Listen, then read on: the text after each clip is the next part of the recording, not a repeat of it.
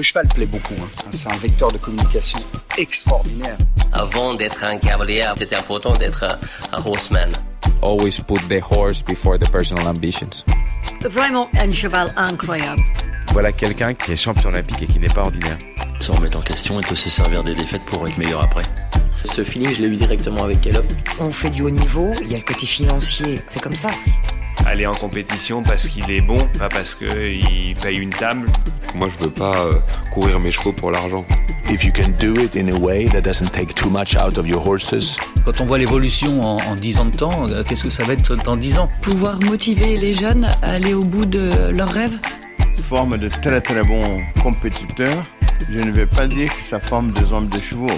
Pour moi, les bons moments, ils sont à venir. Aujourd'hui, euh, réussir sa vie, c'est avoir la vie que l'on souhaite. Nicolas Belin, l'ostéopathe. En trois ans et demi d'Ayam Nekestrian, nous n'étions encore jamais partis à la rencontre d'un ostéopathe équin. Et pour cause, nous avions besoin du meilleur. Le voici donc. Après quelques rendez-vous manqués, nous avons eu l'honneur, la chance de retrouver Nicolas Belin dans nos bureaux à Bourg-en-Bresse pour parler de lui, lui et son travail, ou plutôt sa passion. Nicolas n'était pas inconnu de nos répertoires personnels, puisqu'il s'occupait il y a plus de 10, voire 15 ans maintenant, de nos chevaux respectifs, alors là et à moi. Et puis la vie, les rencontres, lui ont ouvert d'autres portes, et notamment celles qui mènent vers le haut niveau. Simon Delestre, Charlotte et Marc McCauley, Jérôme Guéry, Pénélope Le Prévost, Julien Gonin, Cathy et Henri Prudent, Jean-Michel Gaspard, et bien d'autres. Voici quelques-uns des noms qui ont porté Nicolas dans son ascension. Être aligné entre sa passion et son métier, un sujet qui nous parle profondément et qui regroupe d'innombrables histoires de vie que nous aimons partager avec vous. Je vous laisse écouter ce tout premier épisode de l'année 2023 en compagnie de Nicolas Belin. Avant de vous parler de nos partenaires du jour, j'aimerais prendre un petit moment pour vous souhaiter la plus belle des années 2023. J'espère que cette année sera pour vous passionnante, évidemment, aventureuse, que vous saurez mener à bien tous vos projets avec réussite que vous rencontrerez beaucoup de petits et de grands bonheurs, et avec toujours le cheval au cœur de vos activités, j'espère. Bon allez, maintenant je vous parle de nos partenaires.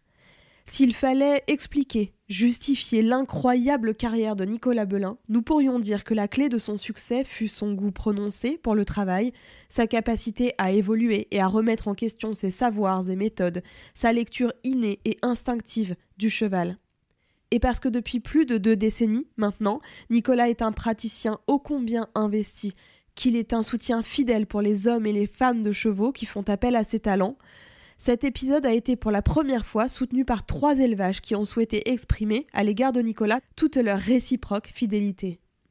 Chacune de ces structures a une histoire bien particulière, aussi je voudrais prendre quelques minutes pour vous parler de chacune d'entre eux.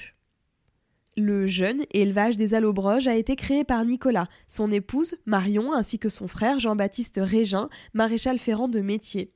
S'il s'agit d'une histoire qui se tisse en famille, la naissance de cet élevage est également le fruit d'amitié singulière. Avec Nico Mordasini, d'abord, à la tête de l'élevage Tuilière avec Charlotte Mordasini, que vous connaissez maintenant sous le nom de Charlotte McCauley, elles sont les naisseuses de la jument de cœur de l'élevage des allobroges, Vanity Tuilière. L'élevage compte également sur le soutien et l'expérience de Ghislaine Delstart et Ludovic Rossi, qui après une carrière respective de groom de haut niveau, accueille et manage maintenant le duo de poulinières de l'élevage au sein de leur élevage propre, Montclair, dans l'Ain. L'élevage des allobroges, c'est donc un trio de passionnés qui fonctionne à merveille avec déjà de belles récoltes, une neuvième place au championnat de France des fôles en 2021, un fils de Callum de Hus, et en 2022 le titre de vainqueur du Top Fall Brest Bleu du CSI de Bourg pour Mondiams Allobroge, un fils de Diamant Semilly. Le second partenaire qui a souhaité soutenir la sortie de cet épisode, c'est l'écurie de Crète, installée dans un écrin de verdure aux portes de Genève, sur la commune de Vendeuvre. Si cette écurie rayonne et attire tant de cavaliers et propriétaires, c'est qu'elle est dirigée par un duo miracle. Julien Pradervant, qui est par ailleurs chef de piste international, et Isabelle Robin, une cavalière et coach au talent que l'on connaît bien, nous autres, cavaliers de la région Rhône-Alpes. Toute leur équipe conserve un cap bien précis, garantir le bien-être des chevaux et un accompagnement unique à leurs cavaliers. Pour l'écurie de Crète, Nicolas Belin est un ami et, je cite, un atout essentiel à leur quotidien et au bien-être de leurs chevaux. Enfin, à quelques kilomètres seulement, est installé l'élevage des ouches. Et je dis bien des ouches et pas des ouches, car ouche, c'est chou à l'envers. Cette structure est née il y a maintenant dix ans, faisant converger deux grandes passions, celle du cheval et celle du sport. Cet élevage, lui aussi familial, géré par Pauline et Mathieu Billot, est nourri d'une ambition noble, celle de faire naître des poulains au mental équilibré, bien dans leur tête, naturellement en confiance avec l'homme et avec une aptitude naturelle pour le saut d'obstacles. Pour Pauline et Mathieu, la vente d'un poulain n'est réussie que lorsqu'elle est racine d'une nouvelle relation privilégiée entre un cavalier et son nouveau futur cheval de sport. L'histoire qui relie Nicolas Belin et l'élevage des houches, c'est évidemment un attachement de Pauline et Mathieu pour le travail de Nico, mais c'est également et avant tout une amitié précieuse qui se tisse au quotidien. Parce que ces éleveurs, hommes et femmes de chevaux, passionnés, écrivent chaque année de belles histoires pour l'avenir des sports équestres, je vous encourage chaleureusement à aller les suivre sur les réseaux sociaux et à découvrir leur travail, leur engagement et leur fidélité au sport. Allez, c'est parti. Place à notre conversation avec Nicolas Belin. Bonne écoute à tous. Nico. Alors, donc pour commencer, on va te remercier d'avoir accepté notre invitation, d'être là, chez nous, dans les bureaux, prêt à nous raconter ton histoire. Avant d'entamer notre discussion, donc je vais prendre un moment pour introduire notre conversation, pour parler de toi, et contre toute attente, euh, en tout cas euh, les miennes, ça va pas être si simple. Quand euh, on prépare nos interviews, on cherche plein de choses, on cherche plein d'infos, on essaie de creuser et tout. Et tu nous l'as dit, t'aimes pas trop répondre aux questions et du coup des infos sur toi, il y en a pas tellement. D'accord. Euh, pourtant, euh, on se connaît depuis très longtemps. tu as suivi, tu as traité nos chevaux respectifs avec Léa depuis toujours. Et malgré ça, je suis bien incapable de raconter donc le moindre contour de ton histoire personnelle. Voici les informations que je connais. Donc, tu es ostéopathe équin depuis plus de 20 ans maintenant. Exactement. Tu officies auprès de certains des meilleurs pilotes du moment, Jérôme Guéry, Simon Delestre pour ne citer que. Tu es très proche de la famille Prudent que nous avons eu la chance de recevoir grâce à toi un peu plus tôt cette année dans le podcast. On te croise à Lyon, à Genève, à Wellington, à Tokyo. Mais passé cette carte de visite un peu succincte, on ne sait finalement que très peu de choses à ton propos. On a écumé Google à la recherche d'infos, d'articles, d'interviews. On n'a rien trouvé, ou presque rien. Du coup, je vais simplement te proposer de faire le travail à notre place. Avec plaisir. Et hum, aujourd'hui, on va parler de sport, de chevaux, de performance. Mais avant tout ça, on va parler de toi. Est-ce que tu peux nous retracer un peu les grandes lignes de ton histoire? D'où tu viens? Comment tu as fait pour rencontrer le cheval? Qu'est-ce qui t'a amené ensuite à être là où tu es aujourd'hui, c'est-à-dire l'un des ostéopathes équins les plus réputés au monde? Eh ben oui, avec plaisir. Eh ben, en fait, je viens d'Annecy. Je suis né à Annecy. Hein. J'habitais un petit village juste au-dessus d'Annecy, dans la montagne. Je suis venu au cheval parce que, beaucoup de problèmes de contact, euh, très timide, du coup, beaucoup de problèmes de contact avec euh, pas mal de monde et tout. Du coup, ben, dirigé vers les chevaux, comme beaucoup de monde du milieu du cheval, à vrai dire. Et puis, ben, je trouvais mon équilibre, euh, dans le milieu du cheval. je montais vraiment très amateur et j'ai eu quand même la chance que mes parents me laissent aller tout le tout le temps que je voulais au cheval, le dimanche, les vacances, tout le temps, tout le temps, tout le temps. Et puis, ben, en parallèle, je faisais mes études. Euh, je fais euh, deux licences euh, maîtrise de biologie à Grenoble. Et en fait, pendant le DUG, j'ai eu, c'était l'année où j'ai eu mon premier cheval. Et euh, l'écurie où j'étais, j'ai rencontré une dame qui manipulait les chevaux. À cette époque-là, je l'ai aidée deux, trois fois. Et euh, de, fil en aiguille, elle m'a dit, oh bah tiens, t'as un bon contact avec les chevaux, tu pourrais, faudrait que tu te diriges vers, euh, vers une école, vers quelqu'un qui, qui, en fait, qui, qui mette un peu le pied à l'étrier et tout ça. C'est ce que j'ai fait. J'ai fait une première formation en même temps que la licence dans, dans l'ostéopathie équine. Et puis, et puis d'un coup, tout s'est déroulé hyper facilement. C'est vraiment, j'ai rencontré tout s'est mis en place tout seul. À la fin des études que j'avais faites, ben, du coup, euh, directement avec les, copains du milieu du cheval, ils m'ont dit bah, tiens, tu peux manipuler mon cheval. Et ça a plu aux gens. Et puis de fil en aiguille, ben, hop, voilà, j'ai pu manipuler pas mal de chevaux. C'était super sympa, super chouette. Et en fait, euh, c'est assez fou cette histoire parce que, euh, en fait, j'ai tout a commencé. Euh, enfin, le, je faisais beaucoup en local, beaucoup de chevaux en local et tout. Et grâce à des amis à moi qui habitaient à côté de chez nous, Maud et Philippe Bosson, en fait, ils m'ont comment Ils m'ont proposé d'aller faire leur jument qui était en pension chez les chez la famille Gaspard, qui est aussi super amis. Ils sont des super amis. Et que je salue bien parce qu'ils sont vraiment vraiment chouettes. Qui sont dans l'est. Qui sont dans l'est. Ah, voilà, Nancy, enfin Rosière aux Salines, exactement, euh, où j'ai rencontré les prudents. Justement, grâce au Gaspard, j'ai rencontré les prudents et ah, grâce au Cavalier des Gaspard, euh, je suis euh, par l'intermédiaire d'un propriétaire, j'ai rencontré Simon Delestre et qui m'a demandé d'aller beaucoup au concours et ainsi de suite. Du coup, euh, il y a eu toute une, euh, comment, euh, tout un déroulement de ce côté-là. En fait, ça s'est vraiment enchaîné comme ça. Et de l'autre côté, par l'intermédiaire d'une amie aussi que, j'avais sur Annecy, elle m'a proposé d'aller chez Laurent Guillet faire sa, sa, jument, pareil au début. Et Laurent m'a fait rencontrer Hubert Bourdi et l'aventure était partie aussi de ce côté-là. Donc voilà, et puis tout s'est mis en place au fur et à mesure comme ça, quoi. Donc voilà. J'ai le souvenir euh, de toi, Nico, euh, on en parlait juste avant, venant à la côte, à ouais. Neuville-les-Dames. Oui. Et j'ai vraiment le souvenir de toi qui avait posé les mains sur les dos de ma jument. Et je m'étais déjà dit que tu étais un magicien, car en la touchant, je me rappelle que tu avais vraiment fait une description assez juste d'elle, mais aussi que tu étais passionné, en tout cas tu semblais vraiment passionné, autant par cette jument qui sautait de la 1m20 que par, euh, j'imagine, un cheval de très haut niveau. Est-ce que tu as toujours été animé finalement par cette passion du cheval en tant que tel? Bah oui, exactement. Ouais. En fait, euh, c'est vraiment le, moment où je suis hyper serein, c'est quand euh, je touche, je suis avec les chevaux, que je les touche. Et euh, voilà, c'est vraiment, c'est vrai que je fais pas du tout de différence entre les, chevaux, quels qu'ils qu soient, hein, de très haut niveau.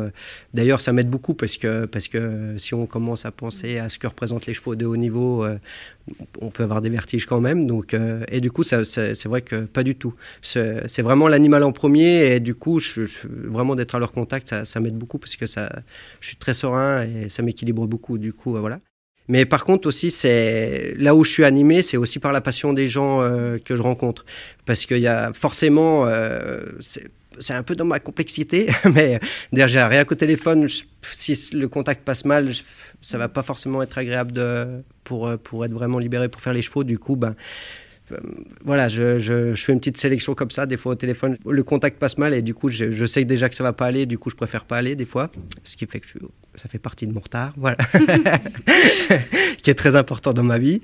Et euh, par contre, quand j'arrive puis que les gens sont passionnés, c'est pareil. Enfin, quand euh, ils ont la passion, c'est tellement agréable de travailler avec eux parce que justement on est animé par par tout ça et c'est vrai que c'est super. Quoi. Finalement, tu aimes aussi transmettre aux gens.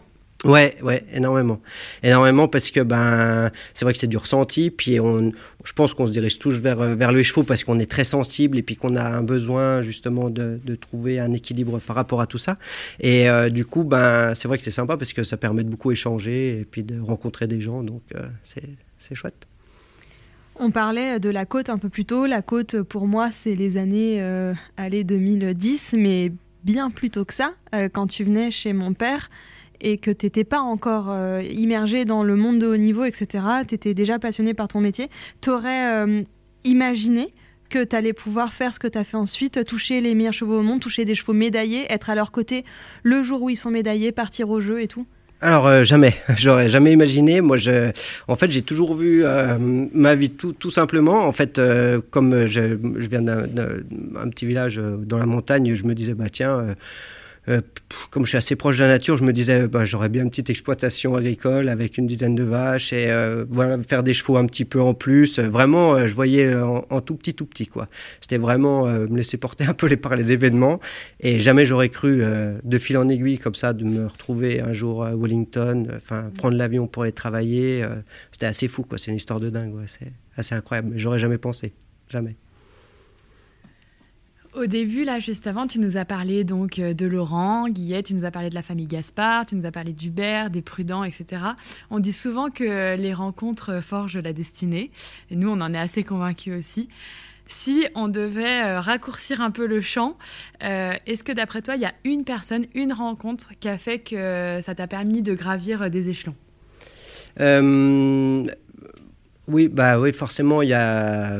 C'est vrai que le, comment euh, j'ai eu tout un début, en fait, une euh, comment j'ai pu atteindre un certain niveau euh, grâce à certaines personnes, mais après, c'est vrai qu'en rencontrant Simon, en rencontrant Simon Delestre, il m'a vraiment permis de, de venir au concours, d'aller avec lui. Et là, vraiment, j'ai pu, enfin, c'est vrai que j'ai pu m'exprimer complètement à ce niveau-là, et c'était assez incroyable, quoi. Tu ça penses a été que vraiment encore gravi un step à ce ouais, moment-là? Exactement, exactement. Ça a été vraiment le début d'une histoire.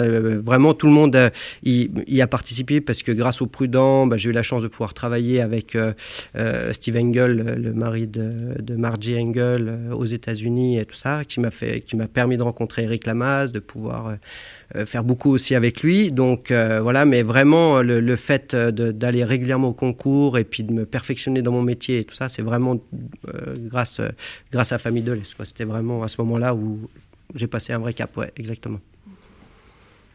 Est-ce que tu peux nous parler de ton métier, nous dire un petit peu le rôle de l'ostéopathe. Comment toi tu décrirais ton métier à, un non-équitant, par exemple, quelqu'un qui ne pratique pas l'équitation, si tu devais lui expliquer ce que tu fais, ce que tu cherches quand tu manipules un cheval?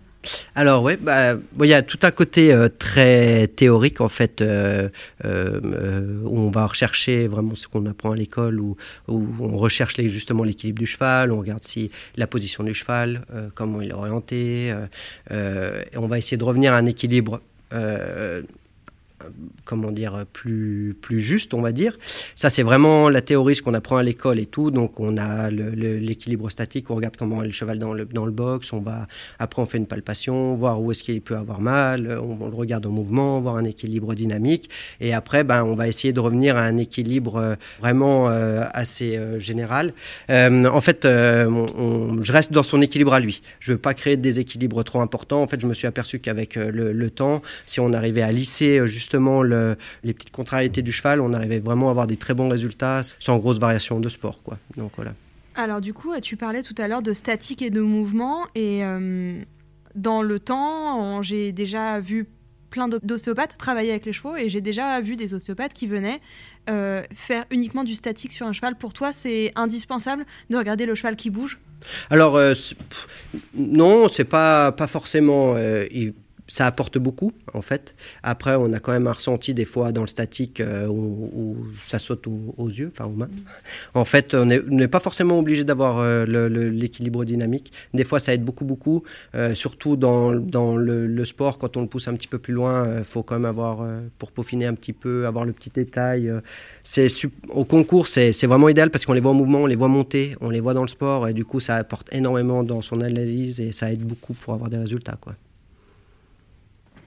Pour rester un peu sur le côté un peu technique euh, du métier d'ostéopathe équin, aujourd'hui c'est une profession euh, réglementée mais qui n'est pas encore reconnue euh, par l'État, si je ne me trompe pas. Elle est reconnue depuis 2017. Ah, ok. elle est reconnue par le 2017. Depuis 2017. Donc voilà, euh, il y a un examen validant du, de l'ordre des vétérinaires. Et, Ok. Alors du coup, ça modifie un petit peu ma question. Mais euh, est-ce que euh, tu penses que par le passé, le fait que ça n'a pas été reconnu tout de suite, ça a pu apporter un peu des dérives au métier? Alors, ben, euh, moi je trouve que le fait que tu sois reconnu, euh, euh, c'était super parce que justement c'était un petit peu la porte ouverte à plein de choses. Du coup, indéniablement, c'était bien quand même de, recentrer un petit peu les, les, fondamentaux quelle que soit l'école, hein, parce que moi je vois euh, l'école que j'ai faite, elle est loin de ce qui est mis en place maintenant. C'est vraiment l'évolution de, mon métier qui a fait que j'ai pu avoir de la réussite et puis du coup euh, de la technique et tout ça. Et c'est bien parce que ça donne une vraie structure de base. Maintenant, ce qui est mis en place, il y a cinq ans d'études avec des vraies connaissances et c'est vraiment très bien mis en place. Donc euh, c'est vraiment idéal, quoi. Et juste pour poursuivre un peu sur cette question, euh, aujourd'hui, euh, je comptais l'aborder un peu plus tard, mais aujourd'hui, on voit énormément euh, de métiers comme les masseurs qui se développent, personnes qui font aussi tout ce qui est autour du bien-être du cheval. On peut aussi parler de la communication animale, etc., etc. Qu'est-ce que tu penses de toutes ces professions-là qui arrivent dans le champ des sports équestres? Est-ce que tu penses que c'est très positif et très bien ou est-ce que tu vois aussi justement certaines dérives? Ben moi je pense que c'est très bien, c'est très bien parce qu'il il y a une vraie demande de la part des, propriétaires de chevaux ou des gens qui sont proches des chevaux, du bien-être animal. C'est vraiment important en ce moment. Et euh, ça correspond aussi à la notion, euh, je vois dans mon, évolution personnelle du travail avant, bon, on faisait beaucoup de structurel hein, avec des manips un petit peu euh, invasives, avec des gros résultats pour faire craquer les chevaux. Et euh, en fait, maintenant, euh, moi, j'ai beaucoup évolué. On, je travaille beaucoup sur euh, les chaînes musculaires, sur des points douloureux. En fait, je vais vraiment à l'essentiel, sans justement modifier beaucoup l'équilibre du cheval en profondeur, hein, par rapport à ce qu'on disait tout à l'heure, rester vraiment dans l'équilibre du cheval. Et il y a beaucoup de gens qui sont demandeurs de ça, sur, on va dire, des techniques un petit peu plus douces. Ou, et ces gens-là se dirigent beaucoup plus vers le massage, vers le shiatsu, vraiment vers des techniques qui sont un peu moins invasives, mais qui relaxent beaucoup les chevaux et ça apporte beaucoup. Les chevaux sont très décontractés, c'est quand même très bien parce que euh, je trouve c'est c'est super parce qu'il y a énormément de demandes. Du coup, euh, euh, ça veut dire que les gens prennent soin de leurs chevaux. Hein, par rapport au cheval et au bien-être du cheval, c'est vraiment important parce que bah, du coup, il est très accompagné. Et c'est vraiment des techniques très soft, on va dire. Et c'est vrai que ça correspond. C'est un état d'esprit des gens. Maintenant, je trouve a. Enfin, c'est, ma vision hein, des choses, comme j'ai vu évoluer un petit peu. Les gens aiment beaucoup quand euh, il y a des massages, prendre soin de leurs chevaux et tout ça. Et, c'est super parce parce que du coup, il y a de la demande, il y a des gens qui sont là, donc c'est bien. Quand on pense à la santé humaine et qu'on regarde un petit peu l'évolution notamment des soins kinés, parce que j'ai eu l'occasion d'en discuter, ça a énormément évolué. À l'époque, je veux dire, un kiné, c'était quelqu'un qui nous faisait des massages. Maintenant, un kiné, c'est quelqu'un qui va nous donner des poids et qui va nous faire faire du renfort. Est-ce que tu fais le même euh, constat, toi, dans les soins et le bien-être équin, où on s'inspire aussi en fait de l'étude, de la recherche et de l'évolution de la santé humaine pour faire évoluer nos connaissances et du coup nos pratiques en termes de soins sur les chevaux? Alors ouais, moi je ne saurais pas dire si c'est tiré directement de, de, l'humain. Par contre, il y a une vraie recherche d'amélioration, enfin justement, et du bien-être et de la santé du cheval. Ça, c'est vrai que ça a énormément évolué, euh, que ce soit ben, depuis, c'est tout bête, hein, déjà depuis l'alimentation. Hein, ça fait un peu comme nous, hein, c'est que ça fait le tour du circuit, l'alimentation, les sols, enfin tout a évolué pour le bien-être du cheval et puis justement protéger le plus possible, quoi, qu'il se fasse le moins mal possible et tout. Donc euh, ça, ça a vraiment évolué. Dans l'équitation aussi, ça a beaucoup changé. Hein, on est vraiment euh, dans la recherche de, justement de, la musculation, de, de la détente. Enfin, tout a vraiment beaucoup beaucoup évolué, quoi. Justement, pour faire un peu un parallèle avec un épisode qu'on a enregistré tout récemment avec le docteur Denoy, vétérinaire fondateur du CIRAL, euh, lui nous indiquait qu'on observait une augmentation de la fréquence de certaines pathologies, euh, notamment tendineuses. Comment est-ce qu'on peut expliquer ça alors qu'on penserait que justement il y a de plus en plus de soins, de plus en plus de personnes qui gravitent autour du bien-être animal, qu'on a de plus en plus de moyens, de machines, etc. Comment est-ce qu'on peut justifier le fait qu'il y a de plus en plus aussi de pathologies sévères qui touchent les chevaux et les chevaux de haut niveau alors, ben, c'est pareil, c'est ma vision que j'ai moi. Hein, de, c'est des questions que je me suis pas mal posées euh, pour essayer de trouver des, des, solutions et puis aussi de comprendre pourquoi, comment on pouvait en arriver là. Je pense qu'il y, y, a plusieurs euh, tableaux qui ont évolué dans le milieu du cheval.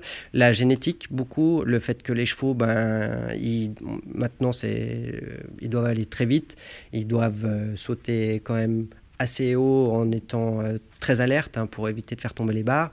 dès qu'ils sont en réception, ils doivent tourner très vite pour aller le plus vite possible, justement. Et euh, du coup, c'est des chevaux qui ont énormément de sang, euh, qui sont euh, justement très disponibles. Et je pense que dans la génétique, on a aussi, en sélectionnant un petit peu le gène sportif, c'est toujours un petit peu hein, les, bases de la génétique comme ça, on a peut-être la santé est un peu moins rustique, donc les chevaux sont plus fins, sont plus, on va pas dire fragiles, mais forcément euh, comme ils sont plus sensibles, on a plus de, un peu plus vulnérable. Un peu plus vulnérable, exactement. Euh, donc, ben, du coup, on a, on a déjà le, point de vue génétique. Et puis après, ben, dans la performance, c'est vrai que maintenant les, les parcours ont changé. Hein. Avant, c'était ben, c'était beaucoup le, rythme de galop était un peu plus lent maintenant il est beaucoup plus rapide en tous les cas dans l'obstacle le, temps c'est vraiment aussi un obstacle hein. donc il faut que les chevaux aillent plus vite et je pense que ça sollicite un petit peu plus les chevaux et du coup on se retrouve avec des pathologies donc, euh, donc voilà j'ai lu sur euh, Grand Prix magazine un article avec un titre accrocheur, qui était celui-là Observons-nous correctement et suffisamment nos chevaux? J'aimerais bien que tu répondes à cette question. ben, euh, je pense que c'est de plus en plus. En fait, euh, c'est comment rétrospectivement, hein, au-delà du fait de, de, mon métier et tout ça, quand j'ai commencé à monter à cheval, on avait pas du tout le même regard qu'on a maintenant dans, enfin, euh, du côté club, amateur et tout ça. On prenait pas soin des chevaux comme on en prend maintenant. C'est-à-dire que moi j'ai commencé, ils étaient en stall. Euh, maintenant tout le monde est en boxe et les boxes sont de plus en plus grandes, des boxes terrasses. Donc euh, ben, forcément le regard sur les animaux change. Et je pense que on nous éduque aussi à regarder un peu plus les chevaux. Parce qu'avant il y avait, des fois par, par, par, par ignorance, mais c'était des questions qu'on s'était jamais posées de savoir jusqu'à quel point le cheval pouvait être bien. Et maintenant c'est important. Enfin ça fait partie aussi de, du truc. Quoi. C'est-à-dire qu'on a, on a vraiment notre regard. Et du coup, je pense que vraiment, ça s'est vraiment affûté. Le regard sur les chevaux, les gens sont beaucoup plus proches des chevaux qu'avant. Enfin, ouais, ça se sent vraiment, je trouve. Et tu penses qu'on peut aller encore plus loin, toi qui as vu l'évolution en termes de bien-être pour le cheval, euh, on, deux chevaux qui étaient en stall avec peu de sorties au paddock, etc., à, maintenant, est-ce que tu penses qu'on peut encore aller plus loin? Et surtout, est-ce que tu penses qu'on devrait encore aller plus loin sur certains points? Oui, on peut, on peut encore aller un petit peu plus loin. Hein. Le fait qu'il soit beaucoup plus dehors à marcher, mm. indéniablement, euh, euh, c'est salvateur pour les chevaux, au point de vue des boiteries, au point de vue digestif, au point de vue de plein de choses, hein, même pour leur bien-être mental et tout ça. Donc, euh, ben, peut-être qu'on aura une évolution, une évolution des écuries où vraiment les chevaux seront en plein air au maximum de temps. Hein. peut-être, voilà. Après, il faut de la place, faut... c'est toujours pareil. c'est toujours un petit peu la balance, c'est-à-dire qu'on essaye de faire bien pour qu'ils aillent dehors et tout ça. Et puis à la fois, ils sont aussi capables de plus se blesser à ce moment-là, ils sont plus vulnérables. Donc il y a toujours un bon équilibre à trouver. Donc euh, c'est très difficile. C'est vraiment euh, par rapport au sport de haut niveau, par rapport à tout ça. Il y a des gens qui font vraiment le choix de les mettre dehors, qu'ils aillent au parc, de vivre au parc et tout ça. Puis d'autres qui préfèrent vraiment les garder à l'intérieur. Voilà. Mais je pense qu'on va évoluer vraiment dans, dans le, vraiment euh, de remettre le cheval un petit peu dans son environnement naturel. Quoi. Je pense que ça va évoluer là-dedans. Justement, toi, qu'est-ce que tu leur réponds, euh, enfin, si ça t'arrive en tout cas, à ces cavaliers de haut niveau qui ont peur de mettre leurs chevaux au paddock, sans jugement aucun, hein, parce qu'on parle de chevaux d'une valeur euh, énorme, etc. Mais on, sait aussi les bienfaits que ça a sur eux en termes de morale, en termes de physique. Toi, tu es plus pour, plus contre. On sait aujourd'hui que les écuries en Suisse obligent euh, maintenant à avoir des sorties au paddock. Qu'est-ce que tu en penses? Bah, D'un point de vue complètement personnel et au-delà du travail, euh, euh, je, suis plutôt pour, parce que, parce que le, cheval est vraiment. on voit vraiment un gros changement par rapport à son bien-être et puis à son équilibre mental. Donc, euh, vraiment indéniablement, je suis assez pour. Après, dans les écuries où c'est pas possible, le travail qui est réalisé sur les chevaux est, vraiment très juste au niveau musculaire. ils sont aussi très accompagnés puisque les hommes font un travail formidable et ils les sortent le nombre de fois où il faut les sortir, donc il y a énormément de marche en main, ils vont les faire brouter, ils prennent soin d'eux. Ils sont encore peut-être plus proches du coup de leurs animaux. Voilà, c'est vraiment compensé, euh, c'est vraiment compensé par, euh, par, euh, par l'humain. quoi. En fait, quand c'est pas possible de les sortir ou qu'il y a un peu d'appréhension de les mettre au paddock, il y a une telle prise en charge par les grooms que les chevaux, ils sont, ils deviennent, ouais, ils sont, ils sont vraiment accompagnés. quoi. C'est vraiment impressionnant. Toi, tu es à leur côté, quand je dis à leur côté, aux côtés des cavaliers de haut niveau, au concours, à la maison, tu les connais, tu les côtoies, tu réponds à leurs interrogations. On entend souvent de la part du grand public, euh, beaucoup sur les réseaux sociaux, que euh, ces cavaliers-là peuvent souvent prendre des chevaux, tu sais, comme des outils, etc. etc. Qu'est-ce que tu pourrais répondre? Est-ce que toi, tu ressens justement que, que le haut niveau cherche le bien-être de son cheval, que c'est une problématique constante quand même Ou euh, est-ce que tu penses que pour l'instant, le cheval est encore vraiment un outil sportif? Non, euh, alors ce que je suis en tous les cas, hein, parce que je ne pourrais pas parler des autres, mais euh, euh, non, ils sont toujours à la recherche du bien-être. Ça, c'est vraiment, ça fait partie de, partie de leur vie, hein, puisqu'ils sont, ils sont vraiment proches de leurs chevaux. C'est vraiment le, cheval en premier. Euh, c'est vrai qu'ils n'en parlent pas beaucoup, mais dans leur manière de faire, leur manière d'appréhender les chevaux, euh, leurs inquiétudes, bah, le fait de faire appel à justement masseur, ostéo et tout ça, c'est déjà une démarche aussi où ils, veulent, ils, prennent, ils prennent soin de leurs chevaux. Et vraiment, ils aiment, ils aiment beaucoup, beaucoup leurs chevaux, ils en prennent vraiment soin. Donc euh, ça, c'est vrai que c'est... Ouais, j'ai de la chance de travailler avec ces gens-là en tous les cas, mais ils vont jamais prendre de risques à leurs chevaux. Ils vont, enfin, c'est vraiment, c'est très bien géré. Et justement, donc on le disait un peu au début de l'interview, euh, tu travailles aux côtés de très très bons cavaliers. On parlait de Simon évidemment, on parle aussi des Macaulay. Le jour où j'ai préparé l'interview, donc c'était il y a quelques semaines, tu étais chez Julien Gonin le matin même, là tu étais chez Marie Pellegrin, etc. etc. Est-ce que tu pourrais nous parler à la fois de cette relation de confiance que tu as créée avec eux et peut-être, euh, toi qui les vois beaucoup évoluer, qui les vois travailler au concours, etc., nous dire ce qui fait que d'après toi, ces cavaliers de très très haut niveau ont ce talent que finalement les autres n'ont pas ben, en fait, la, la, relation de confiance, elle, s'est fait beaucoup au concours parce que ben, c'est vrai que je vais beaucoup au concours pour, euh, pour euh, ben, accompagner les chevaux, hein, euh, euh, vraiment ben, pour leur bien-être. Et du coup, ben, de, fil en aiguille, c'est un peu du bouche à oreille euh, ou dépannage sur les concours, de rendre service et ben, justement parce qu'il y a des chevaux qui sont pas forcément très bien ce jour-là et tout ça. Et ben, on a créé un climat de confiance, puis voilà, on travaille ensemble même si j'ai du retard, c'est vrai qu'il me faut quand même confiance. Ils le savent. c'est oui, exactement. Euh, Est-ce que tu peux nous dire un tout petit peu plus en détail comment vous fonctionnez en fait? Vous vous appelez souvent, vous vous écrivez, il t'envoie des vidéos, toi tu regardes les parcours, combien de fois tu vas? Enfin, concrètement, comment ça se passe la collaboration avec un cavalier comme Simon, un cavalier comme euh, Jérôme qui est peut-être un peu plus loin, mais comme euh, Marc Macaulay, etc. Alors bah oui, c'est euh, en fait la collaboration, c'est vraiment à la carte. Enfin, c'est vraiment assez personnel. Par exemple, Jérôme, on se voit qu'au concours ou sur les grands, grands événements, et quand il a besoin. Des fois, il n'a pas besoin de moi, il me demande pas. C'est vraiment, on, se voit au concours et puis voilà. Simon, c'est vrai que j'y vais assez souvent, assez régulièrement, parce qu'on a pris l'habitude de faire les chevaux, on les connaît bien et du coup, bah c'est voilà, j'y vais assez régulièrement et je les suis en plus sur le terrain de concours. Euh, Marc et Charlotte Macaulay, c'est vrai que c'est pareil, c'est la proximité, donc euh, c'est pas très loin. Et puis, euh, du coup, bah, c'est assez facile de, de m'y rendre très souvent. Après, c'est un petit peu. C'est eux qui me téléphonent quand ils ont besoin. Des fois, je dis, bah tiens, il faut que je passe plus régulièrement pour certains chevaux. Bon, même si je voudrais des fois, c'est jamais quand je veux, mais il faudrait passer un peu plus souvent. Donc voilà. Après, c'est un petit peu eux qui, me demandent de, de, passer. Ça dépend quoi. Le, bon rythme, je vois pour les chevaux de haut niveau, c'est pas dépasser trois semaines. Donc euh, voilà, ça c'est vraiment un rythme qui est assez bon. Quoi. Une fois par mois, c'est devenu très régulier. C'est vrai qu'on est passé ça une, une, grosse évolution, même de manière générale. Hein. Euh, avant, on voyait l'ostéo une fois ou deux dans l'année maximum.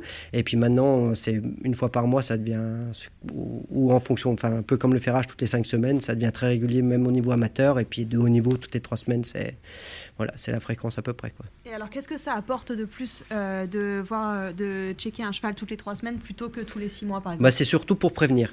Euh, c'est surtout pour prévenir euh, de, de, des pathologies. Des fois, on arrive et puis on soupçonne des, des, des, des lésions. Donc euh, bah, là, c'est très important d'avoir une super équipe et de travailler avec un vétérinaire euh, parce, que, parce que justement, on peut faire des référés et dire bah, attention, tiens, j'ai vu ça sur le cheval et peut-être qu'il faut, faut, faut, faut, faut un avis vétérinaire avant qu'il repartent en concours, qu'on fasse euh, pas de bêtises, que le cheval n'a pas se blesser en fait. Donc c'est surtout pour prévenir. Et puis après, on s'est aperçu qu'avec le suivi comme ça, le plus régulier possible, euh, on arrivait à lisser complètement les pathologies du cheval. Euh, il y avait jamais, euh, c'était jamais, on n'avait jamais de gros arrêts du cheval derrière. Vraiment, on avait des petites variations dans l'année. Et en fait, c'est là où les chevaux sont le mieux parce qu'on n'a pas du tout de, de pause, reprise. Et euh, voilà, du coup, c'est c'est ce qu'on arrive à, mieux gérer. quoi. Est-ce que tu peux nous dire un peu comment s'orchestre la relation entre le cavalier, le groom, le vétérinaire, l'ostéo, toi? Comment est-ce que vous fonctionnez en équipe? Qui intervient quand Comment? En tout cas, si on prenait par exemple l'exemple soit de Simon, soit des Macaulay. Eh ben en fait, euh, en général, il y a un vétérinaire euh, qui passe euh, assez régulièrement, hein, une fois par semaine en tous les cas. C'est pas forcément du, traitement à chaque fois, mais c'est aussi pour juste voir si tout va bien. Hein, c'est vraiment, voilà, il y a quand même, en général, ça se passe comme ça. Il y a toujours un petit œil vétérinaire. moi, je vais essayer de passer entre bah, tous les 15 jours, 3 semaines, ou de les rejoindre au concours, de les accompagner. donc voilà, on a toujours le retour du cavalier par rapport à ce qu'il ressent sur le cheval la communication avec les groupes est hyper importante parce qu'ils sont tellement proches d'eux qu'ils connaissent tout du cheval à ce moment-là, ce, qui est, bien, pas bien. Euh, justement, ce qu'eux vont observer, ils nous en parlent et ça va permettre d'avoir un œil dessus, de voir avec le vétérinaire, d'échanger sur ce qu'on a vu. Donc euh, voilà, c'est vraiment tout le staff et dedans, il faut bien, faut bien inclure ben, Maréchal Ferrand, euh, l'alimentation. Enfin, c'est vraiment, l'équipe est de plus en plus grosse. Hein. Donc, donc voilà, c'est vraiment, ça c'est vraiment important de pouvoir discuter avec tout le monde. Quoi. Tu as parlé directement de Maréchal Ferrand, alors on rechange de sujet, on passe un peu du coq à l'âne, mais on voit euh, énormément bah, de chevaux déférés. Hein, c'est le grand sujet, c'est la grande mode aussi, on peut le dire. Est-ce que tu pourrais nous livrer ton avis, ton point de vue sur la question? Ben ouais, alors euh, ben, j'ai la chance de voir, euh, d'avoir beaucoup d'exemples et du coup euh, de rester, j'essaie de rester le plus objectif possible. En fait, on s'aperçoit que le fait de ferrer va vraiment améliorer certaines pathologies, mais va au fur et à mesure peut-être en créer d'autres et de les ferrer l'inverse. Voilà, on va, on va pouvoir euh, enlever des pathologies et sur le long terme en provoquer d'autres. Euh, en fait, je me suis aperçu en regardant un petit peu, euh, un petit peu tout ce qui se passait. Des fois, c'est le changement, le fait de changer, de déferrer, referrer, referrer avec des fers plus légers. ça, c'est vraiment important parce qu'il y a des, des, pathologies qui peuvent disparaître et justement à ce moment-là, quand le cheval juste est en équilibre, ils vont ça va, on va changer, soit le déférer, soit refaire à ce moment-là. Et vraiment, les chevaux, je trouve qu'ils sont, ils sont beaucoup mieux dans le changement, enfin le fait de, vraiment changer un petit peu tout le temps, que, que vraiment de partir, de dire oh, je défère tout. Euh, enfin voilà. Alors ça marche, il y a des chevaux qui sont très bien déferrés, il y a des chevaux qui sont super bien ferrés, mmh. et puis il y en a d'autres, ben, effectivement, euh, il y a des réglages à trouver, on fait, on défaire, euh, mmh. trouver vraiment les derniers réglages. C'est intéressant parce qu'on n'avait jamais eu ce point de vue. Non, je sais, ouais. Honnêtement, objectivement, euh, je, pareil, hein, je suis pareil que tout le monde, je regarde ce qui marche, ce qui marche pas, euh, pourquoi ferrer, déferrer. Mais euh, ça donne des réponses à certains moments, des chevaux où, justement on n'a plus de réponse, on sait plus quoi faire, bah, on va le déferrer ou le referrer, hein, justement, ou le ferrer avec un nouvel alliage et qui va apporter une autre vision du cheval. du coup, il y a une évolution constante. Donc ça, voilà on en est qu'aux prémices aussi. Ah, on en est qu'aux prémices. Donc voilà, exactement. C'est exactement. On n'a pas tous les éléments en main. Euh, c'est difficile de dire, euh, de rester dans. Moi, j'essaie d'être assez ouvert, hein, vraiment à toutes les techniques, à tout ce qui existe, euh, vraiment tout, tout, toutes les médecines, tout, tout ce qu'on peut apporter pour que pour que ça se passe bien.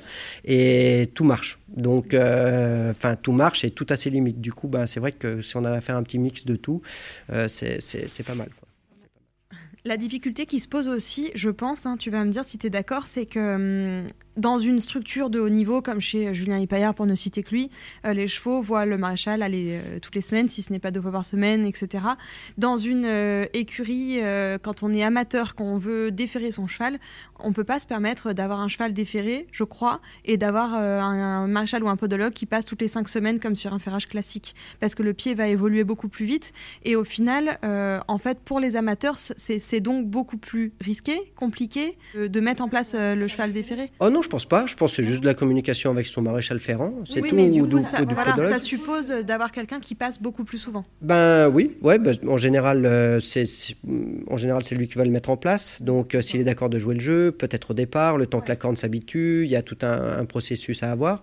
Mais euh, quand Enfin, c'est vraiment une histoire d'équipe. C'est-à-dire que c'est pas forcément beaucoup plus contraignant. Il faut, faut, juste que, les, que, que le professionnel à ce moment-là joue le jeu, je pense, hein, euh, de, de, passer plus souvent et d'encadrer. De, Après, du, ça, ça, demande aussi moins de manutention sur un ferrage. Enfin, le fait de déferrer, c'est comme il y a moins de, travail de forge, il y a moins de. Enfin, voilà, du coup, c'est pas, pas du tout.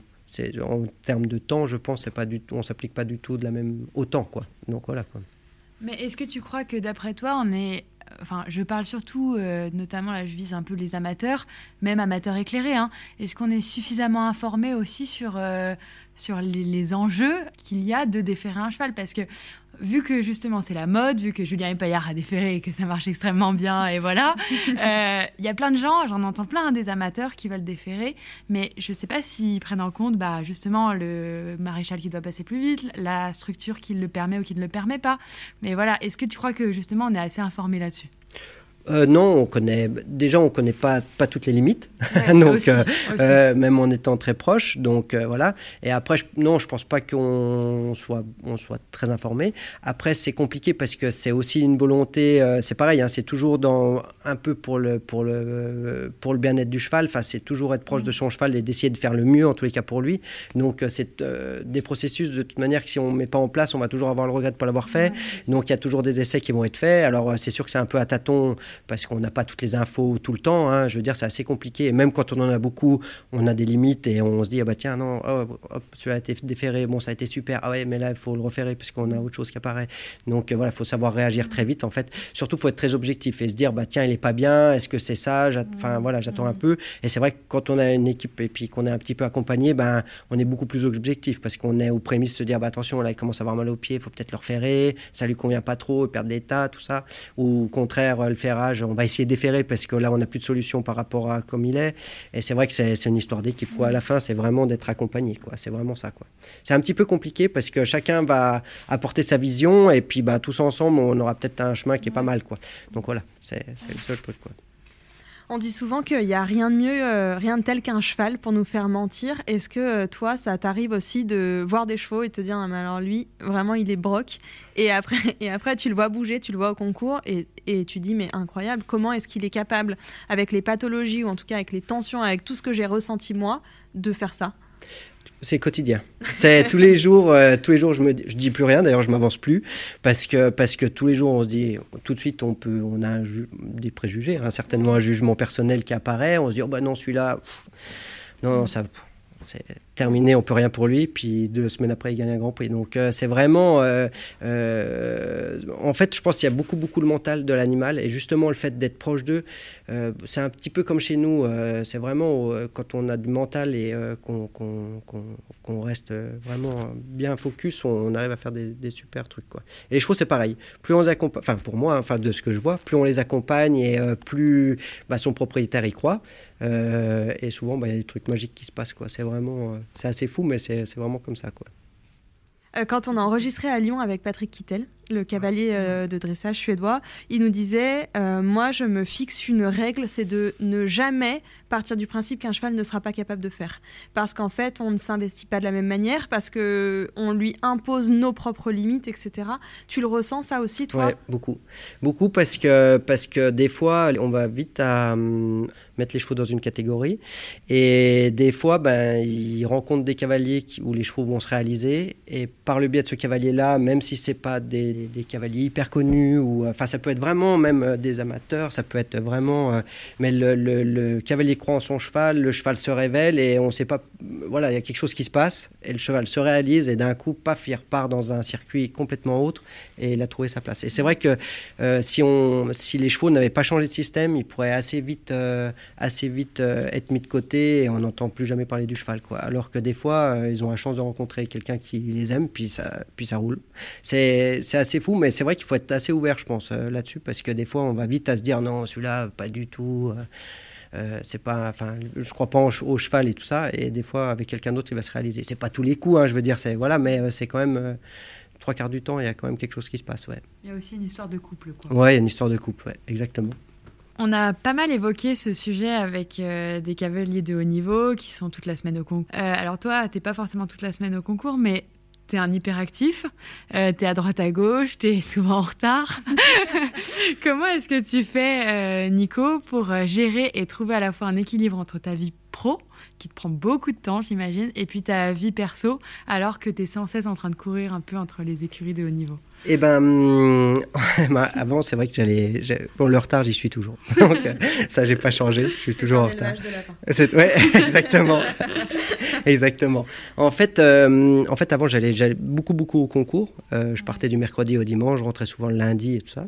Puis après, bah, quand j'ai rencontré Marion, ben, c'est vrai que on a construit une famille et j'avais toujours dit aux cavaliers de haut niveau je mettrai un petit peu en parenthèse le, concours. En tous les cas, la maison, c'est facile à organiser la semaine.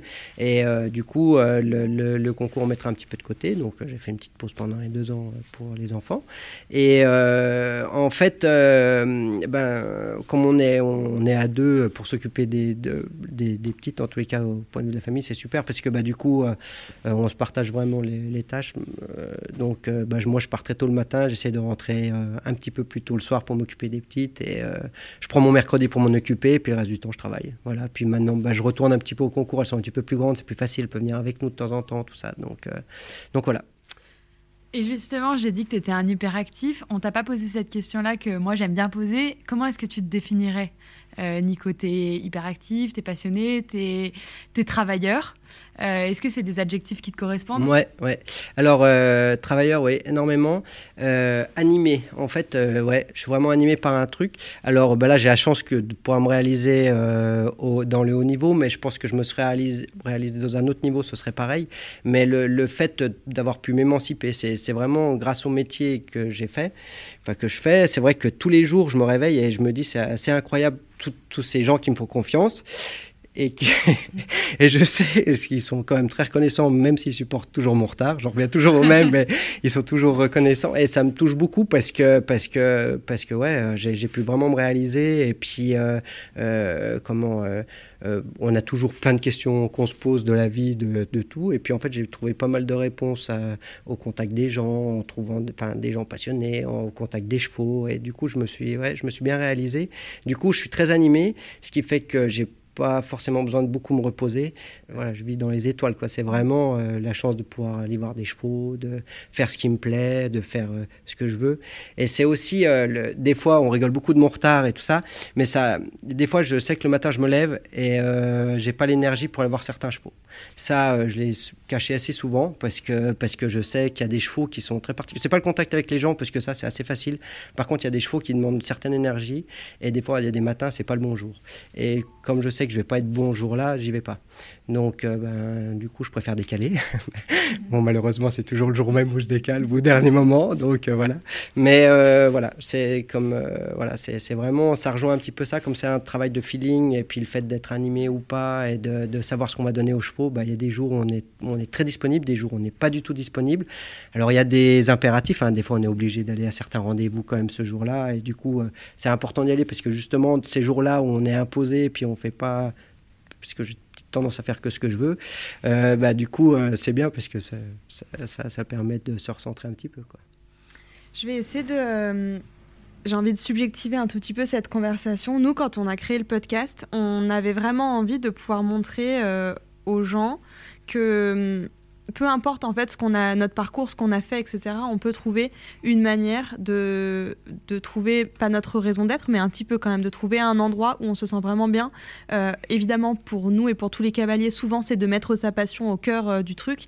Est-ce que toi c'est quelque chose que tu as envie d'inspirer aussi Le fait que euh, quand on a trouvé l'endroit où on doit être, notre profession, notre milieu, notre entourage, etc. C'est ça que tu veux montrer aussi, c'est que tu vraiment au bon endroit et c'est ça que tu appelles animé en fait. C'est que le matin, tu te lèves et tu sais exactement pourquoi tu es là et pourquoi tu te lèves. Exactement, ouais. Mais ça, c'est une vraie chance et ce serait, ce serait tellement génial justement que, que tout le monde puisse euh, réaliser ça parce que ça, ça apporte. Euh, c'est vraiment. C'est un peu indescriptible comme, comme sentiment parce que, ben, voilà, c'est assez personnel en fait. Hein. Mais euh, c'est vrai que ce. ce ouais, il y a pas mal de fois, j'ai envie de dire, vous inquiétez pas, vous allez pouvoir réaliser ce que vous avez envie. Et surtout, c'est qu'on a des phases dans la vie, c'est-à-dire que c'est drôle parce que il y a des moments donnés où je me suis dit ah yeah j'aurais pas de famille. Puis maintenant j'en ai une. Et puis enfin voilà. Donc euh, en fait il y a des moments de vie où on, est persuadé que, que, quelque chose est terminé. Et en fait on ne sait pas pourquoi tout par un coup les astres s'alignent et puis tout justement tout s'ouvre et on se réalise dans autre chose enfin ou dans son métier. Et c'est assez extraordinaire. Et en fait on connaît jamais il y, y a une dynamique de temps et on peut jamais dire quand ça arrive. C'est un petit peu incroyable, mais il faut jamais perdre espoir parce que il y a des fois, je me suis dit, ah yeah, là c'est fini, euh, hop, c'est tout va s'arrêter, puis au contraire, c'est le début de tout. Et euh, du coup, euh, c'est vrai que des fois, de, d'être au plus bas, ben, on se retrouve, on se retrouve propulsé carrément autre part et on se réalise. C'est assez fou. En fait, j'ai été beaucoup inspiré. C'est Roger Federer, ça m'a beaucoup beaucoup inspiré parce que avec l'âge qu'il avait, à un moment donné, il est retourné numéro un mondial. il s'est remotivé, il a retrouvé du mental du physique, de la technique. Parce que, euh, voilà. Et ça, ça m'a énormément inspiré et motivé. Parce que je me suis dit, c'est quand même assez fou euh, d'arriver à se, à, se, à se reconcentrer et à retrouver du mental pour se réaliser. Et je trouve que c'est chouette parce qu'il y est arrivé. Et du coup, euh, ouais, ça, ça m'a beaucoup, beaucoup aidé. Je me suis dit, tiens, parce qu'à un moment donné, on fait le tour du monde, on voit plein de chevaux. Et puis, ben, on se dit, bah, tiens, j'ai réalisé quelque chose. Et on se dit, est-ce que c'est possible d'aller plus loin Des fois, oh, je sais pas trop. Et puis, d'un coup, tchac, on arrive encore à aller plus loin, puis à vivre d'autres choses avec une autre énergie. Euh, chaque jour est un peu différent. Du coup, euh, du coup ouais, euh, je pense, enfin, j'espère pouvoir inspirer les, gens. Je sais pas si c'est possible ou pas. Donc voilà, mais en tous les cas, en tout cas, tout est possible dans la vie. Ouais, ça c'est vrai. Et il y a beaucoup aussi une histoire de rencontre, parce que parce qu'on ne sait jamais à qui on a affaire en face de nous. Euh, il y a des gens bah, dans, les deux sens qui vont nous apporter énormément de choses, et puis on va partir dans un cercle vertueux, et puis des fois dans des cercles vicieux. On ne sait jamais à qui on a affaire. Et du coup, euh, on, on, a assez vite un préjugé dans les rencontres, et euh, je me suis aperçu que des fois, laisser faire les choses, et puis d'attendre un petit peu pour voir, on rencontrait des super personnes et qui nous apportaient énormément. Mais des fois, c'est des trucs tout bêtes, hein, mais c'est des comportements de vie, c'est une réflexion sur la vie, c'est vraiment, c'est tout bête mais des fois, ça, ça permet d'aller un petit peu plus loin dans le reste. quoi. C'est assez fou. Je pense que c'est une super bonne conclusion. Ah non, attends, mais voilà. Ah mais sauf que j'ai pas envie de finir là-dessus. euh, en plus, tu as un peu bouclé la boucle. On avait commencé en parlant des rencontres qui t'avaient euh, aidé à, à, passer des étapes. Et moi, j'ai une question. Si euh, tu nous invitais à aller rencontrer une autre personne dans notre podcast, laquelle est-ce que ce serait? Elle fait attention parce qu'on a déjà interviewé 83 et quelques personnalités. Oui, 90 avec ceux qu'on a enregistrés. Voilà. on en a déjà fait cheval, beaucoup. Hein. Ouais. Ouais, connu ah, ou vache, moins bonne, connu ouais, ou bonne, moins ça, connu. C'est une bonne question. Henri et Katie, c'est fait. Ouais. non, c'est sûr. Euh... Bon, J'ai besoin d'un petit peu de temps pour y réfléchir. Okay. Je vous donne la réponse à la fin de la, de la okay. ouais, ouais, ah, ou à la fin de la interview. Ouais, ouais. Et alors, euh, moi, c'est un peu égoïste, hein, mais hum, je pense que Léa, tu vas, tu vas me rejoindre aussi dans cette histoire. L'année dernière, il y a eu Tokyo avec certains des cavaliers et des chevaux que tu suivais, dont un, nous, on avait eu la chance de rencontrer Jérôme Guéry mmh. juste avant qu'il parte. Mmh. On a regardé très attentivement euh, les épreuves, on a rêvé devant les parcours de quel homme qui j'en sais rien. Il est au-dessus du lot, il est singulier, il est unique. Euh, sur l'épreuve, c'était absolument incroyable. Toi qui l'as côtoyé, toi qui l'avais soigné, géré avant qu'il parte et tout, comment tu le perçois ce cheval-là et comment tu as perçu, comment tu as vécu euh, ces parcours à, à, Tokyo où on a l'impression qu'il y avait un peu lui et les autres quand même, même si euh, in fine c'est pas le cheval qui a gagné et qu'il y a eu les Suédois qui ont été incroyables, mais en termes de puissance, il était vraiment au-dessus du lot. Ben, en fait, euh, c'est assez fou parce que vraiment, avec euh, Jérôme, on, a un équilibre comme ça. Du coup, euh, moi, c'est vraiment au concours où je le vois. Du coup, j'ai une vision assez réduite. C'est pas tout sur tous les concours. Pour Tokyo, je l'avais vu peut-être une fois ou deux avant sur, sur des épreuves et tout ça. Par contre, ce qui est très marquant chez le cheval, c'est que ce qui est assez fou, c'est qu'il est assez incroyable parce qu'il est d'une gentillesse extrême. Il est tellement facile, tellement gentil comme ça au box dans l'approche. Il est tellement, euh, euh, assez, il est très fédérateur. C'est drôle. Il a une sorte d'aura comme ça où il est bien aimé un petit peu de tout le monde. Euh, c'est vrai qu'il y a dans la gestion au quotidien, il a l'air assez, assez facile et tout ça. Euh, ça c'est vraiment le, le, le, ce qui m'a plus marqué chez lui. Après, euh, dans, dans comment, ce qui est ce qui est incroyable, c'est justement sa, sa façon d'être dans le saut où il est quand même juste incroyable et c'est vrai qu'il a une façon de sauter qui est exceptionnelle. Et euh, après, c'est un tout petit peu biaisé quand je les vois en compète parce que quand je me suis occupé d'un cheval, je sais pas, j'ai l'impression d'une de, de, partie de moi qui est dans, dans, le, dans, le, dans le truc et on vit tellement fort le sport à ce moment-là que c'est. Euh, enfin, on vibre tellement c'est même des fois presque limite insupportable tellement on se dit pourvu que ça aille jusqu'au bout très bien quoi. C'est vraiment palpitant quoi. Euh, du coup attends ta question c'était exactement ah, du coup, Tokyo comment tu as vécu ces parcours jusqu'à son enfin, jusqu'à son stop qui était inattendu et tout, c'était Bah ouais, c'est en fait c'est ça, c'est qu'on on, on palpite. C'est vraiment tellement palpitant et vraiment on vit le truc. C'est presque un petit peu maladif. Enfin, c'est un peu particulier le sentiment que ce soit pour quel homme, pour les autres chevaux. Mmh. C'est vrai qu'une fois que je prends en charge un cheval, bah je vis le truc à fond et je me dis oh yeah, yeah, yeah, c'est euh, c'est pas possible. J'espère que ça va aller jusqu'au vraiment jusqu'au bout quoi. Peut-être aussi pour euh, terminer, est-ce que finalement aujourd'hui où tu en es, est-ce que tu peux dire que tu as réussi? Alors, euh, ça c'est une super question. Ouais, c'est très personnel. euh, ouais, j'ai réussi parce que parce que euh, c'est très égoïste. Je pensais pas que c'était quelque chose qui m'a, qui soit une de mes caractéristiques. Mais à la fin, euh, je me suis aperçu que c'était quand même un petit peu indispensable. C'est que j'ai pu, j'ai pu vraiment euh, répondre à pas mal de questions personnelles que j'avais. En fait, j'ai pu trouver ma place. Et du coup, que ce soit là j'ai eu la chance que ce soit dans le haut niveau mais euh, c'est vraiment au niveau personnel comme je me suis un peu réalisé un peu émancipé euh, bah du coup ouais, pour moi c'est une réussite. Et j'ai la chance encore une fois que ce soit euh, que ce soit une partie de moi qui, qui fasse tout ça mais c'est vrai que c'est d'avoir apporté des réponses et tout je trouve que ouais ça c'était une sacrée réussite ouais. Trop chouette. Bon merci Nico. Bah de rien. Pas, toujours pas d'idée d'invité euh... Parce que tu as quand même cité Eric Lamaze et j'attendais euh, de faire une petite, euh, un petit appel. c'est si, c'est vrai, bah, mais... forcément, mm. forcément qu'un invité, mm. c'est quelqu'un d'extraordinaire. Hein. Ça m'a permis. J'ai eu la chance de faire Xted et du coup, c'est pareil, ça a été. C'est fabuleux. C'est quand même ces chevaux qui sortent de l'ordinaire et ces cavaliers qui sortent de l'ordinaire. Ils ont. C'est tellement de. Ouais, de... C'est incroyable, quoi. On peut lancer un appel à nos auditeurs. Mettez en story que vous attendez Eric Lamas dans le podcast Aymonique Kestrian. Taguez-nous et taguez-le. bah c'est vrai, euh, ceci dit, euh, tout ça mis à part, avec tout ce qu'il a vécu et toujours d'être là, c'est quand même assez fou. quoi. C'est quand même assez fou. Merci beaucoup, euh, Nico. Bah, merci à vous surtout. Merci, Nico. à bientôt. à bientôt.